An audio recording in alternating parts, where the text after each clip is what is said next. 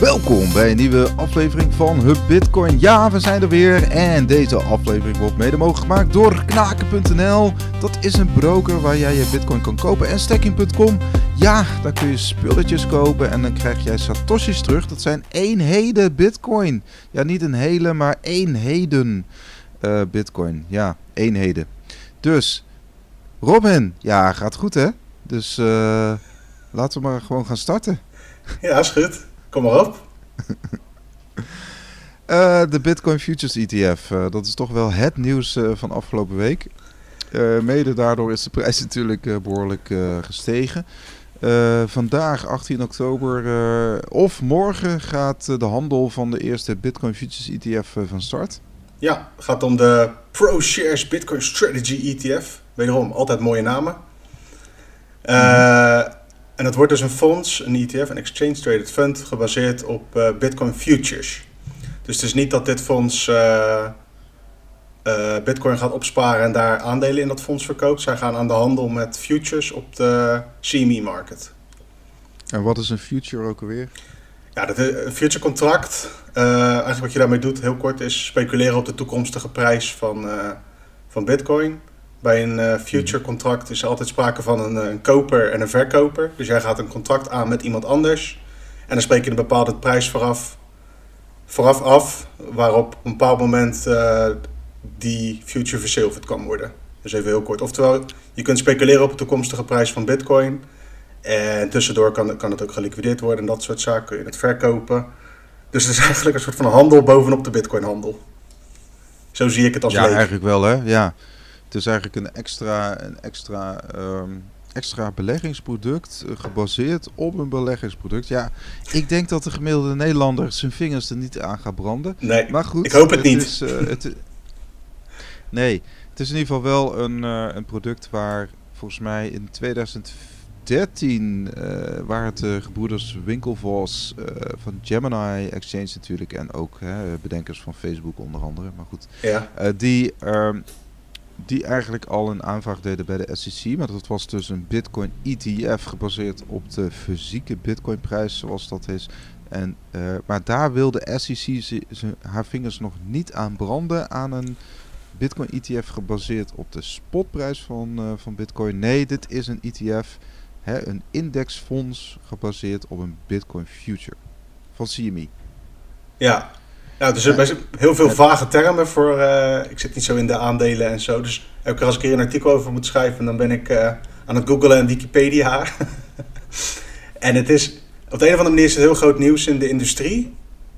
Maar tegelijkertijd heb ik ook wel zoiets van, uh, de gemiddelde bitcoiner, in de praktijk ga je hier weinig van merken. Kan het wel zo zijn dat, er, dat het de hype meebrengt en allerlei gekke nieuwe marktdynamieken, dat zou kunnen.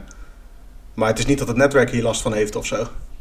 Het is echt helemaal erbuiten. Nee, ik, denk, ik denk dat de gemiddelde bitcoiner in Nederland het echt aan een reet uh, kan hoesten. Wat, wat er allemaal in Amerika gebeurt met, uh, met zo'n futures E T F. Ja, misschien ja. wel.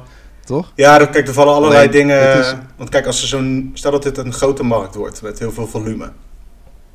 Uh, de futuremarkten en zo.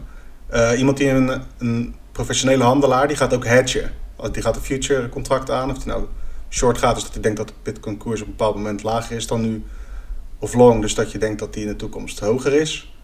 Uh, een ervaren belegger die gaat ook zijn bets hedgen, zeg maar. Dus die gaat ook uh, een beetje, in, beetje inzetten op uh, het tegenovergestelde. En dat zou er bijvoorbeeld voor kunnen zorgen dat als je short gaat op futures, dan zou je misschien wel baat hebben bij een uh, kleine positie met een x-aantal Bitcoin gewoon in je, in je zak, zeg maar, op de spotmarkt.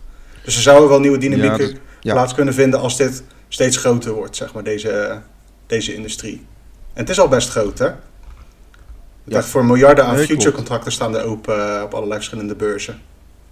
Ja, dat, dat zit ook op een hoogtepunt, hè? Dus we zitten eigenlijk in een soort hoogtepunt qua speculatie. Ja, bij C M E dan met, uh, met name. C M E is dus de beurs waar... Ja, uh, ja dat is al, die, die is al opgericht echt in de ja, eind jaren achttienhonderd, dus achttienhonderdnegentig nog wat.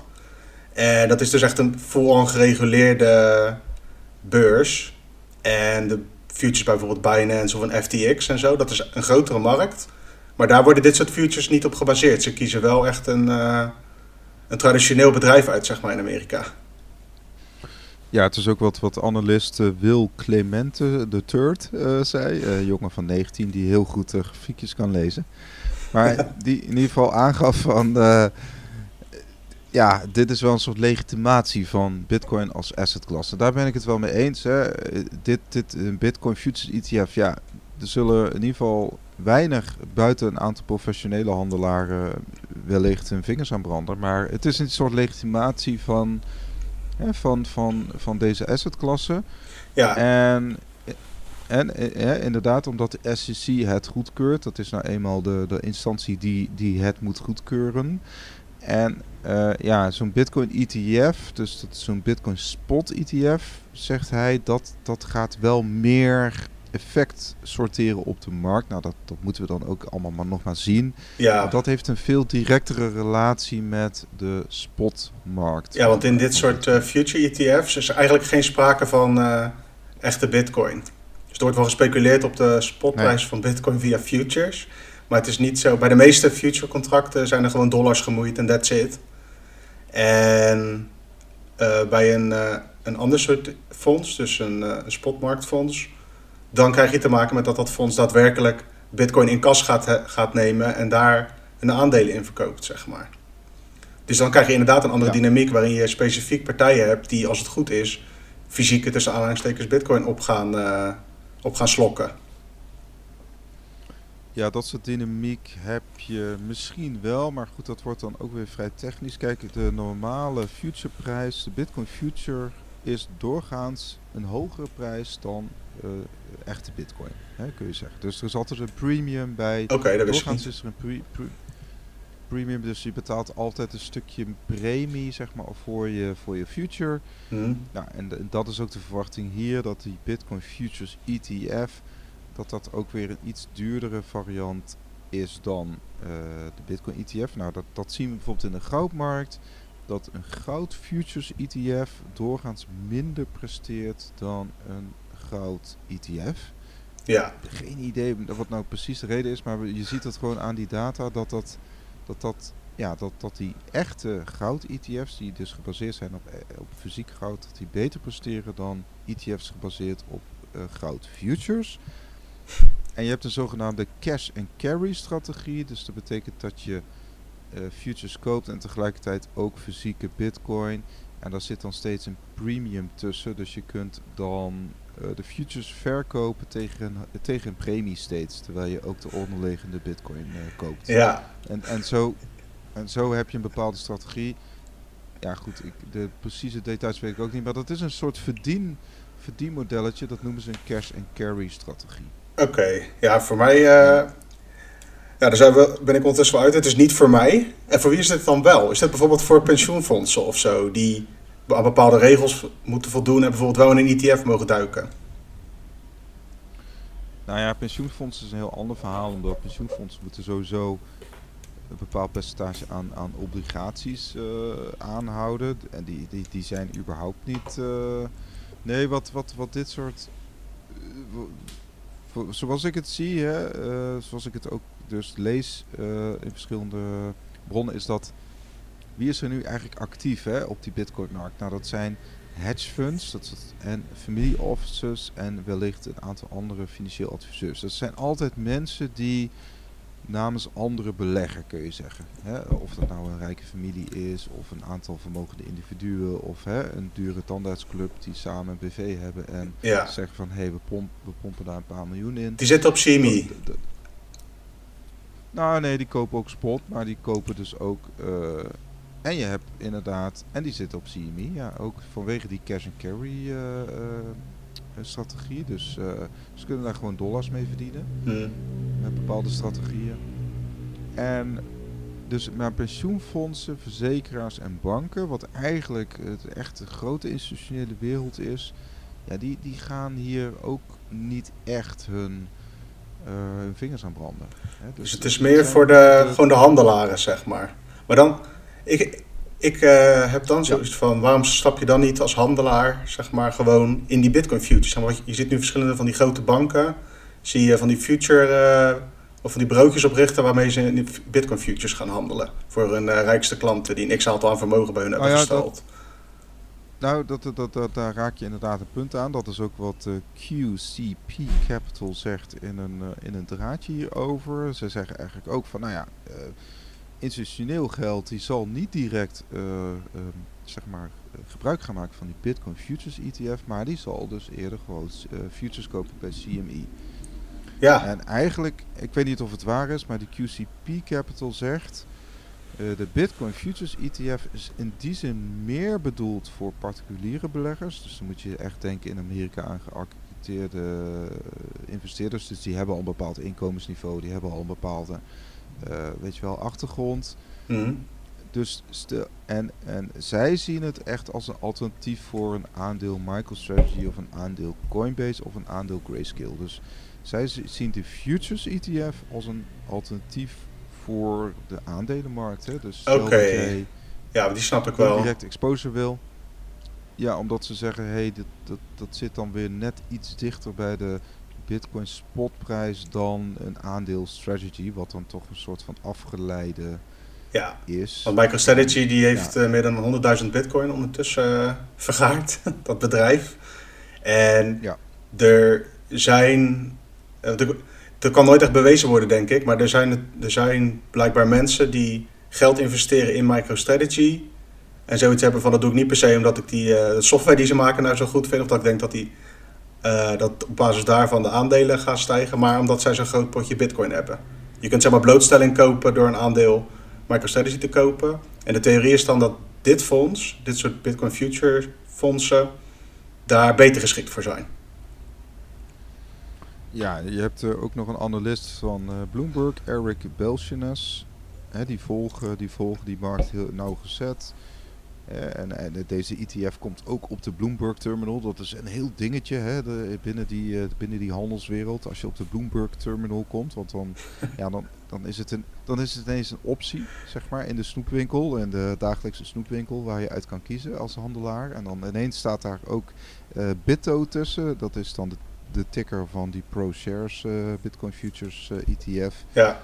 Nou, en deze, deze Eric Belsin zegt ook van, uh, nou, Bitto, hè, de, de, de will have the highest basically perfect daily correlation to spot Bitcoin of anything out there. Dus in zijn ogen is het dus wel een manier om, voor handelaren dus, om exposure te hebben uh, Uh, in de, aan de Bitcoinprijs, de Bitcoin spotprijs. Ja, ik kan me voorstellen dat als je thuis bent in de future-markten, dat het allicht makkelijker is om in de Bitcoin-dagprijs uh, daarmee aan de haal te gaan via futures of via dit soort dingen dan gewoon de spotmarkt. Daar kan ik me wel iets bij voorstellen. Um, maar dit is wel weer echt zo'n voorbeeld van een soort van legacy financial product. Gewoon een product dat al, weet ik het hoe oud is, gewoon bovenop Bitcoin geplakt.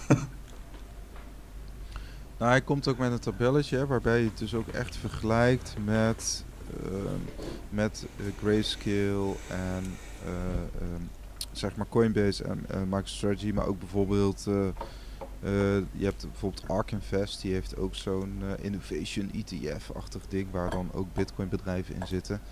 Ja, dat, dat, correleert, dat correleert minder met de Bitcoinprijs dan, uh, dan blijkbaar dit, dit nieuwe product. Dus ja.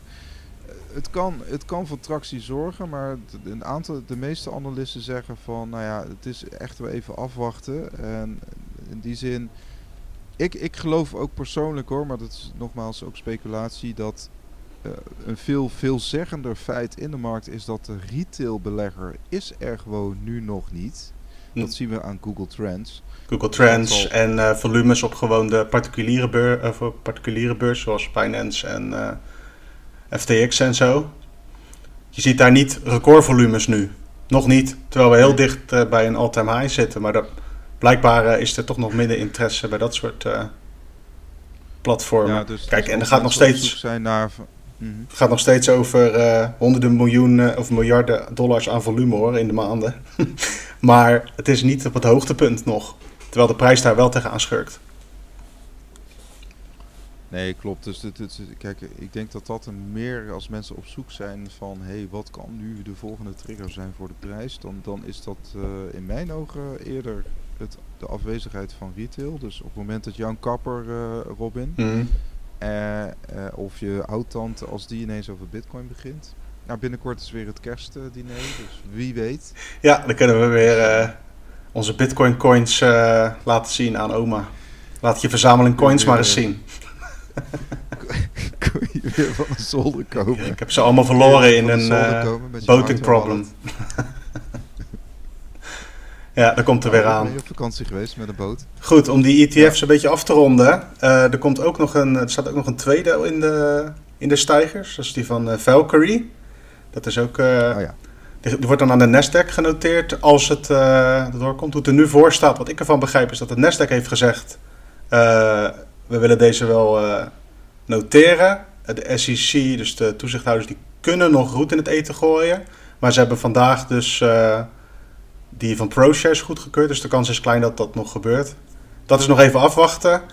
En eigenlijk is mijn conclusie, oké, okay, iedereen wil gewoon een fondsje oprichten. Of dat nou een zak, of dat nou een uh, twintigtal bedrijven is die iets met Bitcoin te maken hebben in een soort van uh, aandelenfonds stoppen, of zo'n Bitcoin Future E T F, of uiteindelijk een spotprijs, dus met gewoon fysieke Bitcoin. Allerlei partijen ja, willen overal fondsjes opbouwen. Bit, Bitcoin courts, er is echt Bitcoin courts aan ontstaan in Amerika eigenlijk. Uh, ik heb het idee dat uh, nu China gewoon uh, zoiets heeft van uh, handen af van Bitcoin. Ja, dat Amerika zoiets heeft van oké, okay, dan doen wij het wel. Want als je kijkt hoe, hoe allerlei financiële uh, bedrijfjes, maar ook dus nu Square met dat mining, kwam we later op, dat, dat, uh, hoe die er uh, ineens opduiken. Alle investeringen die gaan naar start-ups. Uh, start-ups, Robin. Ja. Dat je denkt, driehonderd miljoen voor, uh, wat was het? Uh, nee, vierhonderd miljoen voor Celsius en driehonderd miljoen voor TradingView en weet ik allemaal wat. En ze worden allemaal gewaardeerd boven de, boven de miljard. Ja, bizar. Ja, bizar. Sign of the times, hè. Het is in, die, in de techwereld sowieso wel aan de hand dat heel vaak van die bedrijfjes rond een uh, of tientallen, honderden miljoen en soms enkele keer een paar miljard worden opgekocht door een andere grote partij die nog makkelijker aan veel vermogen kan komen. En dan worden ze gewoon weer opgeslokt. Je ziet nu ook heel veel overnames, ja. Inderdaad. Ja, dat zijn allemaal partijen die heel dicht bij de geldkraan uh, zitten. En dat zijn eigenlijk partijen waar Bitcoin een hekel aan zou moeten hebben. Maar ja, het is nou eenmaal... Het is ook een soort lievelingetje van die wereld geworden. Ja, hekel weet ik niet. Het is in principe gewoon uh, vrij geld. Ja, en in, in dat vrije netwerk kunnen mensen die nu voordeel hebben in de echte wereld, tussen aanhalingstekens, ook daar gebruik van maken om uh, meer Bitcoin te vergaren. Daar kan Bitcoin zelf niet zoveel aan doen. Nee, klopt. klopt. Bit- Bitcoin is in principe, uh, hoe noem je dat? Uh, genderneutraal. Zeker. Onder andere. En eigenlijk uh, identiteitneutraal. Zolang je maar de private keys hebt, ja. Is het goed. Progressief, hè, die Bitcoin. Maar we kunnen wel even bij uh, Jack Dorsey blijven met dat minen. Even wat anders te doen dan uh, ja. Ja. fondsen en dat soort dingen. Uh, Jack Dorsey is dus de C E O van Twitter en ook van uh, Square. Nou, Twitter heeft inmiddels uh, Bitcoin-functionaliteit een x-aantal ingebouwd. En Square heeft met de Cash-app, maken ze weet ik het hoeveel winst met de verkoop van Bitcoin uh, in Amerika. En Dorsey die heeft zich afgelopen jaren wel uitgelaten als iemand die ha- een hart heeft voor Bitcoin. Gewoon met waar, waar Bitcoin naartoe wil. Uh, een neutraal geld voor, de, voor het internet. En hij is allerlei initiatieven aangestart en nu komt hij met iets nieuws. Hij wil kijken of hij tot een uh, open-source project kan komen, waarmee je uh, een soort van blueprint van hoe je Bitcoin miners in elkaar moet zetten. Mm-hmm. En aan de hand daarvan uh, ja, maakt hij weer een goede beurt natuurlijk. Want er valt van alles te zeggen over het beleid van bijvoorbeeld Twitter. Uh, maar Dorsey zelf als individu is wel steeds meer richting het Bitcoin wereldje aan het, uh, aan het groeien. En ja, hij zet er wel zijn schouders onder. Hij probeert dingen. Of je het er nou mee eens bent of niet. Tussen iemand van... Uh, die flink vermogend is en die is bezig om te kijken wat hij in de Bitcoin-wereld kan doen. Ja, hij ziet natuurlijk dat bijvoorbeeld Compass Mining is in Amerika ook gestart met uh, home mining. Dus dat je thuis gewoon je rig in je stopcontact kan steken. Ja, wij, kunnen, wij, wij zouden dat ook kunnen doen natuurlijk. Uh, wij zouden hier een rig ook in ons stopcontact kunnen steken. Maar dan, ja, dan, dan kunnen we niet echt heel veel geld verdienen. Dat duurt jaren. Ja, die uh, elektriciteitsprijs in de gemiddelde woonwijk in Nederland is denk ik niet... Uh, snel winstgevend te krijgen met de huidige concurrentie op het Bitcoin-netwerk. Maar hij, hij is natuurlijk ook wel iemand die dicht, hè, iets dichter bij de geldkraan zit dan wij. En dus hij, hij ziet ook dat succes van Compass Mining. Ja. uh, in Amerika, waar toch over het algemeen nog iets meer, volgens mij uit mijn hoofd, sowieso meer energieoverschot is en sowieso meer energiebronnen zijn. Want wij hebben natuurlijk uh, Groningen best wel, of wordt beperkt, zou ik het zo zeggen. Ja. En uh, al aardig leeggezogen. En, maar in Amerika hebben ze toch nog best wel wat uh, fossiele, fossiele bronnen uh, in die zin. Ja, hij wil dit wel ook uh, ja, gewoon open source maken. Want uh, het gaat dus over uh, op maat gemaakte uh, hardware op basis van siliconen. En open source, uh, dus je kan, er zullen geen patenten worden aangevraagd, dat is in ieder geval het idee. Dus met een beetje geluk is het, relatief, is het makkelijker te fabriceren, waardoor je wereldwijd weer meer plekken krijgt die dat voor elkaar kunnen krijgen. Dus het is zeg maar zo'n, uh, zo'n Bitmain en zo, met hun A S I Cs, uh, die ja. steken het wel heel anders in dan, uh, dan wat dit plan is. A S I Cs, uh, dat is... Uh, als jij en ik nu A S I Cs gaan bouwen, dat is niet helemaal de bedoeling waarschijnlijk. Qua patenten en zo. Dus dit is wel meer open, nee. is het idee in ieder geval. Ja, ja dat is volgens mij, volgens mij standaard hun, hun insteek, hè? Dat het open source uh, moet Klopt, zijn. Ja. Ook met Lightning. En, en... Nou, het is denk ik heel slim, want ze proberen alle facetten van Bitcoin gewoon te pakken. Nou, mining is gewoon heel belangrijk, uh, hoort daar ook bij. En ja, ik, voor hun gewoon een mooie kans om... Uh, stel dat je via Square uh, uiteindelijk je, je bankrekening kan uh, krijgen. Je salaris in bitcoin krijgt. Je kunt sparen in bitcoin. En je kunt ook nog gewoon zo'n hele vette mining kit thuis krijgen. Ja. ja. En dat is allemaal hetzelfde bedrijf. Ja, want Square is natuurlijk eigenlijk... Is, een beetje, is het niet een beetje een soort van volgende versie van een soort van PayPal? Zo voelt het voor mij een beetje. Waar je net wat meer nog in kan. Maar wel steeds meer ook een soort van wallet wordt voor allerlei andere dingen. Ja, zou kunnen. Ja, ik ken PayPal niet zo heel goed. Ik weet, ik weet dat PayPal was altijd heel fijn om bijvoorbeeld als ik een Uber had in Londen of zo, dan ja, was het toch wel handig om dat dan met PayPal te doen. Want ja, PayPal was het gevolg van dat uh, het betaalsysteem digitaal tussen banken niet echt werkte voor de particulier, zeg maar. Die zijn een soort van tussenlaagje geworden voor het internet en het bankverkeer. Uh, ja. En dat is nu als het goed is minder nee, nodig. Dus. Nee, inderdaad. Dus uh, nou ja, goed, het is, uh, ik, het is wel cool, vind ik, dat zo'n Jack Dorsey, dat dat, die, dat dat echt gewoon een bitcoiner is. Ja, ik ben daar wel blij mee. Dat, dat hij... Ja. Uh, in, in, in, uh, uh, ja, ik weet dat je niet zo snel blij bent. Nou ja, ik heb ook zoiets van, uh, het al vaak over gehad. Dit soort miljardairs leven natuurlijk ook wel in een ander soort wereldje. Maar je hebt bij hem wel het gevoel dat het oprecht is. Dat ben ik wel met je eens. Ik heb bij hem niet het gevoel dat hij heel blij is dat... Uh, dat er overal gecensureerd wordt, uh, onder andere op zijn eigen platformen. ja, ja, dat klopt inderdaad. Ja, ja. Wie was er nou ook alweer? Oh nee, dat was die Michael Burry. Die had zelfs een uh, account uh, verwijderd. Ja, dat is die gozer van The Big Short. En, uh, Big Short, ja. Een leuke film trouwens, als je het nog niet gezien uh, hebt. Staat ook op Netflix. Um, die, dat is goed, hè? Ja, precies. Die is al jaren aan het ouwehoeren over, uh, over bitcoin. En hij vroeg al een publiek op, via, op Twitter van... joh. Uh, Oké, okay, als ik uh, wil gaan shorten, wat, uh, hoe werkt dat eigenlijk? Want ik heb dat nog nooit gedaan bij, uh, bij crypto, zei die, geloof ik. Ja. en, voor, en vierentwintig uur later ging die prijs als een gek omhoog. En toen was zijn account weg. Ja, ik ben nooit zo'n fan van, zeg maar, die uh, iemand helemaal belagen omdat hij een foutje maakt of dat hij iets anders over bitcoin denkt dan jij. Maar het vond, ik vond het wel gewoon een grappige situatie. Jarenlang ouwehoeren over bitcoin. Vragen hoe je short moet gaan en, een, en nog geen uh, vierentwintig uur later zijn account verwijderd omdat er een prijssprong is geweest. Sommige mensen hoopten dat hij flink short was gegaan, maar dat is dus niet duidelijk. Dat is wel een, uh, een grappig verhaaltje. Ja, een beetje schimmig, hè? Wat, wat, wat, want hij heeft zelf zijn account verwijderd blijkbaar. Dus ja. Dat heeft niet Twitter gedaan. Uh, Misschien gewoon een emotionele reactie van fuck jullie allemaal op je Bitcoin Twitter. Zou kunnen. Zou kunnen. Het, uh, het is natuurlijk een leger aan bitcoin uh, plebs die, uh, die op Twitter zitten. Dus uh, ja, je, je roept het wel een beetje uh, over jezelf af, uh, inderdaad. Met zo'n ja, voor de hand liggende vraag. Ja, ja en een uh, normale sterveling als wij kunnen er ook niet echt bij voorstellen wat er allemaal op je afkomt als je zoiets doet, zeg maar. Als wij een keer een foutje maken in een artikel, dan krijg je een berichtje. Maar that's it. Het is niet dat uh, honderden of duizenden mensen op anonieme accounts je gaan lopen uitschelden en belachelijk maken en zo. Maar goed, uh, hij is ook niet de, de, de enige die zegt dat er toch een, een flinke correctie komt. Dus in die zin... Oh, kijk, uh, zeker. Hij ziet natuurlijk ook wel dat, dat alle assets worden opgepompt. Hè? Want uh, eigenlijk als jij geen asset hebt, dan ben je gewoon de lul. Want dan ben je de lul van inflatie. Ja, maakt eigenlijk niet uit wat het is. Bijna. Nou, als je geen huis hebt, je hebt geen aandelen, je hebt geen bitcoin, goud of whatever. Je hebt gewoon een, een baan. Hè, met, als je enig geluk hebt en, en een huurwoning, dan, dan als je enig geluk hebt, dan, ja, dan, dan, dan heb je dan, dan bots je op tegen die inflatie. Ja. Ja. Zelfs met obligaties. Obligaties, ja, die, dan lever je in. Want stel, hè, dat is wel mooi, hè, dan zeggen ze van... Uh, Uh, je krijgt nu tien jaar uh, obligatie en uh, dan moet je tien jaar ou- aanhouden. En dan krijg je elk jaar krijg jij anderhalf uh, procent rendement. Ja. Uh, uh, yeah.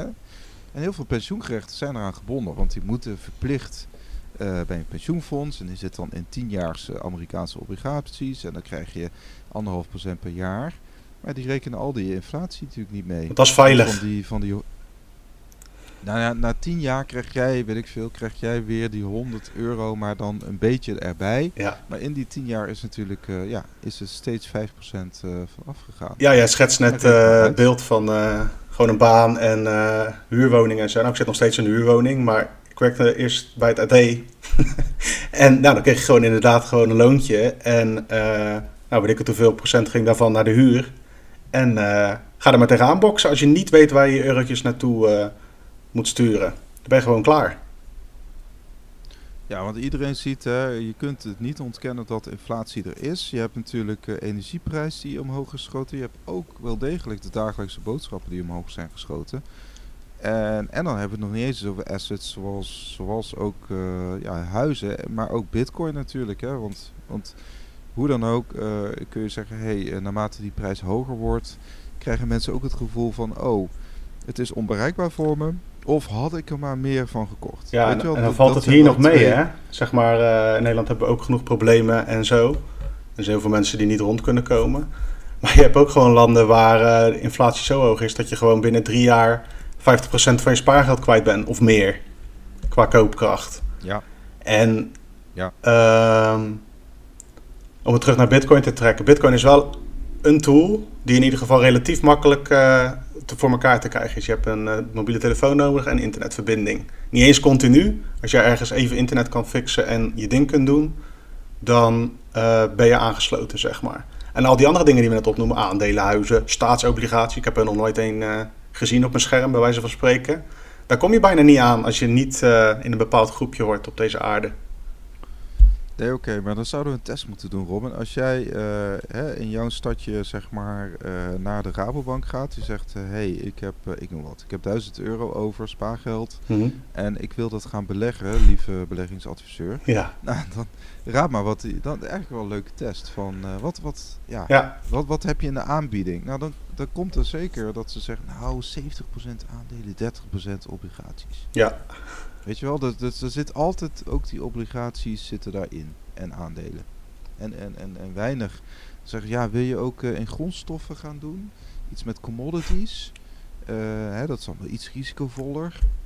En nou ja, goed, dus, um, dat, dat, dus de hele financiële dienstverlening is wat dat betreft ook gewoon uh, totaal verrot. Wat dat betreft. Ja, uh, ik zou hem omdraaien. In de zin van... Het zou... zijn allemaal heel goedbedoelende mensen. Het, ja. Maar ze worden, denk ik, ze hebben... Het is niet, denk ik, ik denk dat hun kennis gewoon verouderd is. Klopt, nee, het is niet per se uh, uh, kwaad, zeg maar. Het kan ook gewoon zijn dat zij dat echt zo vinden. Maar ik, ik zou hem omdraaien en zeggen van, als je dus een financieel adviseur hebt... en hij is nog nooit over bitcoin begonnen... dan moet je eens vragen hoe dat komt. Als je daar geen goed antwoord op hebt... dan kan je misschien beter kijken naar iemand anders... Nee, maar ja, kijk, die heeft ook jarenlang heeft hij natuurlijk allerlei informatie op nationale tv gezien. Uh, van, ja, het is crimineel, weet je wel. Het ja. is uh, te volatiel. Het heeft geen onderliggende waarde. Dus er werd natuurlijk al heel veel informatie gespuit. Ja, waardoor mensen onzeker worden erover. Ja, en toch, en, dat, dat gevoel hebben we altijd. Uh, misschien is dat ook wel heel lang zo geweest. Maar je hebt nu dus wel aan alle kanten... Of dat nou een land is als El Salvador of nu met die Bitcoin Future E T F in Amerika. Allerlei dingen sijpelen nu wel door. Het is niet, uh, als je nu zegt van ik heb bitcoin, dan ben je, ben je niet per se, in ieder geval niet in de ogen van de gemiddelde mens, denk ik, een randcrimineel. Of denk jij van wel? Nee, kijk, kijk de, de, de, de, nee, zeker niet. Dat is wel veranderd. De, de gevestigde financiële wereld die duikte op ook. Hè? Dat, dat, het, dat de S E C, die toch wel redelijk, ja, hoe dan ook voor een toezichthouder volgens mij wel redelijk streng is uh, doorgaans. Hè? Ik, ik heb het niet over de boetes die ze kunnen uitdelen, want dat is meestal een lachertje. Maar ze... ze Nou ah ja, het, het komt er niet zomaar doorheen. Uh, en, niet in deze industrie uh, in ieder geval. Nee. En nou ja, we, we, we, we hebben er ook bijvoorbeeld dat pensioenfonds uit Canada... die gewoon miljoenen dollars steekt in Celsius... waar je gewoon dus kan rentenieren met je bitcoin. Ja, dat is ook opvallend, vind ik. Het is wel het ja. tweede pensioenfonds van, van een westers land. Je hebt een, een, een pensioenfonds in Australië die zegt... die hebben negenenzestig miljard dollar op de balans... Die zeggen ook van ja, we gaan ook een beetje steken in. En we hadden natuurlijk die pensioenfondsen in Virginia, in Amerika. En we hadden in twintig negentien ook al, dat was via Anthony Pompliano. Die heeft toen ook die kleine politiepensioenfondsen uit uh, North Carolina ook al in bitcoin uh, geluld. Nou, die zijn wel blij, denk ik. Ja, dat denk ik ook wel, twintig negentien, ja. twintig negentien was het toch wel uh, een, een, een, een iets lagere koers. Klopt. En dat betekent overigens niet dat de gevestigde orde, zeg maar, alleen maar staat te juichen. Dan pakken we even de Bank of England erbij. Over een uh, oud instituut gesproken. Ja, de eerste centrale bank ooit, hè? Ja, die, uh, ja, die hebben eventjes uh, naar buiten gecommuniceerd via Jonathan Cunliffe, heet hij. Uh, plaatsvervangend gouverneur van de bank. Op financieel gebied. Financiële stabiliteit, moet ik zeggen.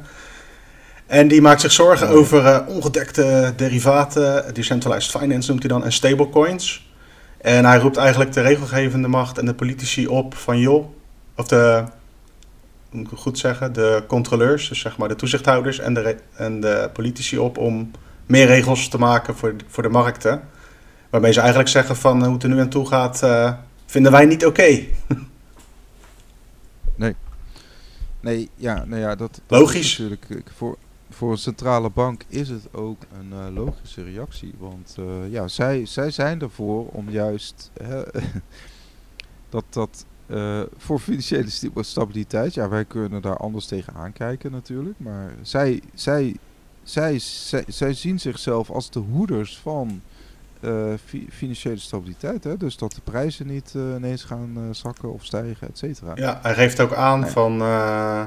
Naarmate de markt groeit en meer zich gaat verweven met de traditionele financiële markten, dat dat dan risico kan vormen voor de traditionele financiële markten en dus de wereld als geheel. Kijk, en daar zit natuurlijk wel wat in, want als je een bitcoinlijn doortrekt naar een soort van met een oranje bril op een bitcoin toekomst, ja, dan komt er een moment dat er een omslag komt. En dat zal niet per se heel, uh, heel zachtaardig gaan in de zin van, er zijn heel veel mensen gewoon gebaat bij het huidige, hoe het er nu voor staat. Die, als dat gebeurt, dan gaan die de klappen vangen financieel. Voor het eerst misschien. Ja, nou ja, kijk, de, de, de banken, centrale banken zijn volgens mij ook uh, typisch uh, entiteiten, hè, die dus inderdaad assets uh, aanhouden. Uh, Bank of England heeft veel goud, de Nederlandse bank heeft veel goud. Uh, nou, de, de, de vraag komt natuurlijk steeds meer op naarmate die goudhandelaren, die gaan waarschijnlijk zich ook op die Bitcoin Futures E T F storten. Naarmate die, dus je naarmate ook meer een verschuiving krijgt van goud naar Bitcoin. Ja, dan is het een beetje de vraag, hoe, hoe gaan centrale banken daarmee om? Ja. Nou ja, dat weten we niet, maar wat wel zo is, naarmate volgens mij zo'n asset, volgens mij is dat ook gewoon cijfermatig aangetoond. Naarmate een asset groter wordt qua liquiditeit, dan neemt de volatiliteit af.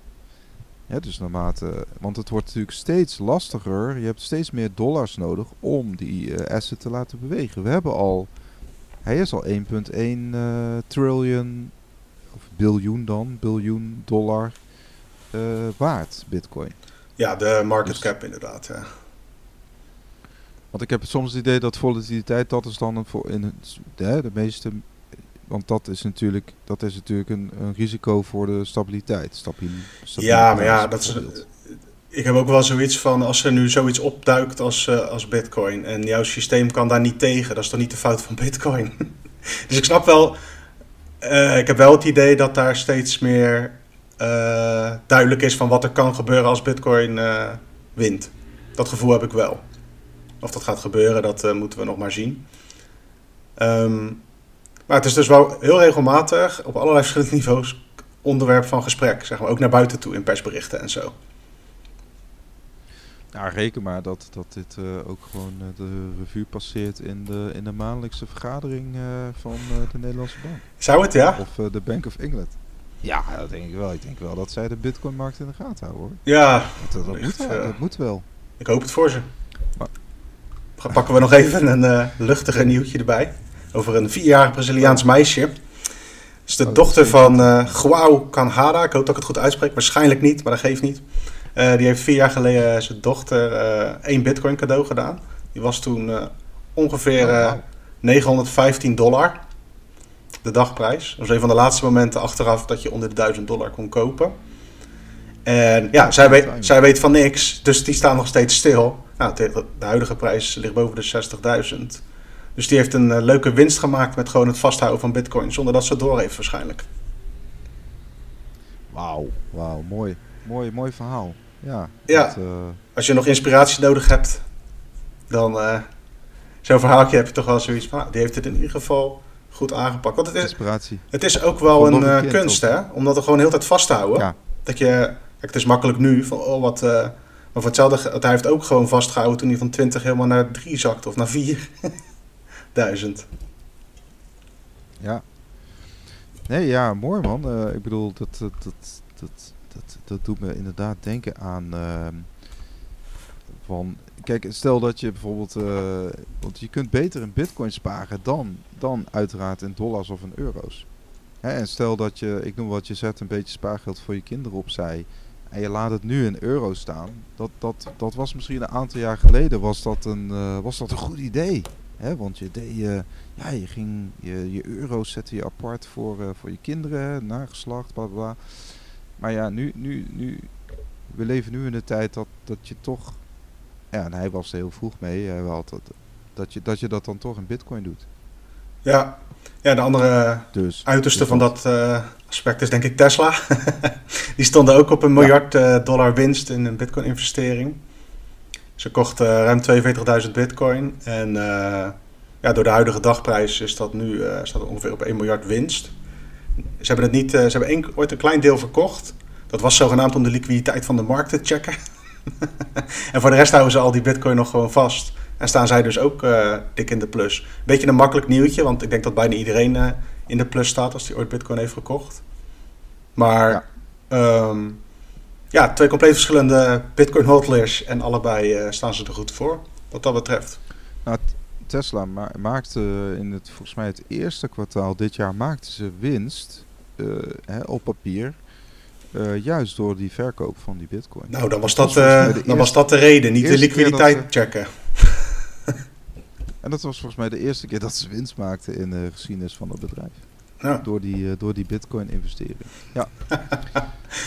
Dus uh, ja, wel, wel, wel interessant. Um, nou ja, deze tijd, hè, we zien natuurlijk de prijs omhoog klimmen. En uh, hij schiet nu weer door die tweeënzestigduizend heen. Uh, op, op naar de all-time high. Uh, ja, we zien ook wel weer wat berichten over hè, scammers en uh, phishing uh, berichten, et cetera. En uh, we hadden ook een berichtje, bitcoin dieven stelen met behulp van netwebsite geld van Coinbase. Nou, het is een... Ja, weer een duidelijk voorbeeld van phishing. Ja. Ik zag da- Dan- Daniel Verlaander ook over uh, tweeten zelfs. Klopt. En even kijken, criminelen hebben geprobeerd om Italiaanse Coinbase-gebruikers via een nep-website op te lichten. Ja, het kwam er eigenlijk op neer dat er... Uh, het was gewoon phishing in de zin van uh, mensen kregen een e-mail of werden contact met een bepaalde ja. link. En als je dan op die website kwam, dan leek het alsof je je Coinbase-account ging recoveren en zo. Uh, en wat ze eigenlijk gedaan hebben in die website is uh, een systeem gebouwd waarin er bij hunzelf, bij, dus bij, die, bij de boefjes zeg maar, een alarm afging als iemand de gegevens had ingevuld die nodig waren. Want dan vul je je gegevens in normaal en dan krijg je bijvoorbeeld een e-mail weet je wel, met zo'n code. Van deze moet je even invullen. Dan waren zij er als de kippen bij om een sms of een e-mail te sturen met vul je code hier even in. Van de recovery van uh, Coinbase. Dus zij deden zich voor als uh, de account recovery uh, mechaniek. En dat was dus niet. Oh shit. Want de, de website was dus coinbase punt com punt passwordreset punt com. niet echt een link die je uh, gelooft. Maar als je gewoon aan het klikken bent en gewoon ergens terechtkomt, dan kan het dus gebeuren dat je gewoon uh, doorgaat met waar je mee bezig bent, omdat je denkt dat dat goed is. En zo kwamen ze dus op die accounts. En volgens uh, Hold Security, dat is een blog die uh, houdt dit soort dingen in de gaten, uh, waren er minstens achthonderdzeventig klanten die uh, hierdoor getroffen zijn. En dat is weer zo'n ja, typisch ja, voorbeeld van oplet ja. op het internet. Ja, ze sturen gewoon honderdduizenden e-mails en dan, en dan zijn er inderdaad achthonderdzeventig klanten die erin trappen. Vaak zijn het ook vijftig, zestig-plussers. Hè? Ja. Uh, toch wel, wat me opvalt, want als er, als er iemand geïnterviewd wordt, is het, zijn het vaak zestig-plussers. Uh, ja, wij krijgen ook wel eens van die berichtjes, hè. Het is echt treurig. Uh, ja, maar het zit in een klein hoekje, want bijvoorbeeld via Google advertenties en via Facebook advertenties gebeuren ook allerlei dit soort dingen. Komen dan toch door de keuring. En ja, wat jij zegt, die mensen gaan gewoon zo, daarom heet het ook phishing, die gaan gewoon met een soort van net, gooien ze alles uit. Als er dan honderdduizend mensen doorheen zwemmen en dan blijven er tien hangen, dan kunnen ze al winst maken, zeg maar, op die hele operatie. Dat is het vieze eraan. Ja, plus dat inderdaad, hè, je hebt natuurlijk die Ledger-lek gehad uh, in het verleden. Ik krijg ook, uh, ik stond volgens mij ook op die Ledger-mailinglist, in ieder geval met één e-mailadres. En kreeg echt nog dagelijks, of in ieder geval wekelijks wel, drie tot vijf uh, phishing-mailtjes. Ja, die kosten zijn natuurlijk vanuit ook zo laag. Je schrijft één keer een slecht geschreven uh, e-mail en uh, ja. daarna is het massa- massaal versturen aan die databases die je overal op internet uh, kunt krijgen. Daar heb ik trouwens laatst wat over gelezen. Dat ging over uh, van die e-mails en zo. Die, slecht, die zijn expres soms slecht geschreven. Omdat dat, een, dat is een soort van filter. Van oké, okay, als mensen hier intrappen, dan zijn ze daarna, als we daadwerkelijk de tijd in moeten steken door verzoekjes te gaan sturen, handmatig en zo, dan zijn die makkelijker uh, te overtuigen van, uh, van wat ze moeten doen. Oh, oké. Okay. Ja, dus ze zoeken echt een zwakke, ja, ze zoeken echt het zwakke, ja, het zwakke segment op het internet, kun je zeggen, hè? De ja. gelovige. Of er iemand die net wakker ja. is. Ik heb het wel eens gehad met een sms'je van de nep Rabobank. Dat ik was niet zo ver hoor dat ik er zeg maar op had geklikt en dingen ging doen, maar ik las wel dat berichtje en dacht hé, hey, oh, huh.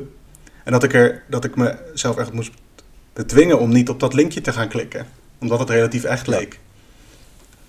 Ja, gebeurt ja wel. Ik heb het ook wel één keer gehad hoor, dat je, dat je toch denkt van, oh, wat is er aan de hand? Of, uh, oh, uh, dat is dan wel je initiële reactie, maar goed, uh, gaandeweg. Wij zijn om, inmiddels denk ik wel getraind in het herkennen van, uh, van dat ja, soort. Ja, ik hoop het. Ja. Uh, we sluiten af met Poetin. Ja, Poetin uh, die was op een groot energiecongres, dat, uh, dat bevond zich ook uh, even uit mijn, dat was in Moskou inderdaad, uh, heel veel internationale, nou ja, er is natuurlijk veel over energie, uh, ook Europa moet uh, natuurlijk naar Poetin uh, om uh, gas in te kopen, dus daar is veel over te doen en daar, uh, op dat congres uh, was ook C N B C, uh, de Amerikaanse nieuwszender, en die hebben hem geciteerd, waarin hij zegt van uh, cryptocurrencies hebben bestaansrecht en kunnen gebruikt worden als betaalmiddel. Ja. Nou. Het is uh, opmerkelijk hè, dat, uh, dat, dat hij dit toch, uh, toch zegt. Uh, want daarmee ja, heeft hij in ieder geval wel de deur open richting deze assetklasse. Ja, dat is het. Hè. Hij gooit zeg maar niet de deur dicht. Zoals China nu eigenlijk publiekelijk het in ieder geval doet. Uh, ja. Hij zei wel ook direct erbij dat het ook te vroeg is om nu uh, oliebetalingen in bitcoin te gaan doen en zo. Want ik denk als je Amerika boos wil maken, dan uh, moet je dat gaan doen. Dat zit er denk ik nog niet in. Maar het is natuurlijk wel een mogelijkheid. Want sinds twintig veertien uh, zijn ze, hebben ze te maken met internationale sancties. Uh, volgens mij was de aanleiding dat ze de Krim hadden overgenomen toen. Dat weet ik niet zeker meer. Mm. Uh, en sindsdien kunnen ze dus bepaalde, voor mij bepaalde dollartransacties niet meer doen. Weet je, van bepaalde landen, bepaalde instanties. Want die mogen dan niet met hun handelen. En het is dus eigenlijk niet eens mogelijk om dat te doen als je niet een andere weg dan de dollar Uh, netwerken gebruikt. En met Bitcoin zou dat mogelijk ja. zijn. Uh, er zijn natuurlijk ook ja, verhalen dat zij bezig zijn met zo'n digitale roebel, weet je wel, Russische digitale roebel, central ja. bank digital currency. Maar volgens mij lost dat het probleem niet echt op, want dan moet je aan de andere kant van het spectrum nog steeds iemand hebben die dan die digitale roebel wil hebben. Dat is met Bitcoin misschien ja, wat makkelijker. Ja, en vlak ook inderdaad niet uit, uh, Robin, dat uh, de Rusland, uh, Russische federatie, hè, uh, ruim elf procent heeft van de wereldwijde rekenkracht. Hè, ja, dus, uh, wie weet wat daar al in het potje zit. Kijk, Kazachstan heeft achttien procent, uh, kun je zeggen. Nou, uh, het oude invloedssfeer natuurlijk, uh, Kazachstan. Uh, Mongolië, oh nee, de Mongolië is, uh, maar goed, uh, Russische Federatie elf procent. Nou, Amerika, uh, naar verluid vijfendertig procent. Dat zijn allemaal wel schattingen en ook nog een deel van de hash rate. Maar goed, ja, dat ze, even daarover, daar stond uh, aan minen zijn. Daar stond China op nul procent. Minen zijn. Ga maar. Ja. Nee, oké, okay, inderdaad. Dat was in de hand, dus ze hadden dus gekeken naar drie mining pools. Ik weet ze even niet uit mijn hoofd, maar dat was de, die waren samen goed voor vijfenveertig procent van het wereldwijde uh, hashrate. Uh, de maand, uh, maand augustus of september ook nog, meen ik. En daar hadden ze dan weer, daar zijn deze percentages op, op uh, gebaseerd, hè? Want die waren samen goed voor vijfenveertig procent inderdaad. En daar zijn deze percentages ja. op gebaseerd. Ik wil alleen maar zeggen, Rusland heeft lokaal ook gewoon capaciteit om bitcoin te minen. Dus ja, wie weet. Kijk, als je het hebt over grote landen en mensen, over landen waar die vaak in het nieuws komen en zo. Nou, dan is Rusland wel een kandidaat waarvan je zou kunnen denken dat ze misschien stiekem ergens wel alvast een potje aan het aanleggen zijn. Precies. Geen idee. Ja, en Oekraïne... Maar... Oekraïne is natuurlijk uh, ook uh, druk bezig om, om bitcoin wellicht ook uh, als, uh, als legal tender. Uh, dat moeten we even bezien of hoe dat zich gaat ontwikkelen. Maar ja, zou kunnen. Ze zijn daar in ieder geval wel ver. Ja. Uh, nou ja, dus dat, uh, dat, uh, dat gaan we meemaken. Uh, hadden wij voor de rest nog wat? Um... Ja, niet. Hè. Kijk, het is... Uh, je ziet gewoon dat er in de wereld steeds dat het ook over bitcoin en cryptocurrency gaat. Uh, of het nou Poetin is, of de Bank of England, of gewoon uh, een uh, schaafijsverkoper uh, in uh, El Salvador. Dat hij mooie verse fruit verkoopt. Uh, allerlei partijen zijn er nu mee bezig. En dat zorgt ervoor dat er eigenlijk constant dit soort nieuws is van wereldleiders of belangrijke politici die wat gaan roepen hierover. Is interessant om te volgen.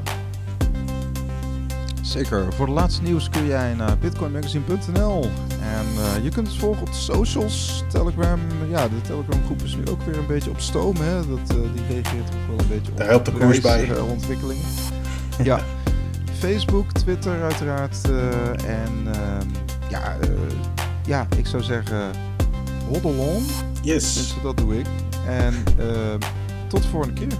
Later.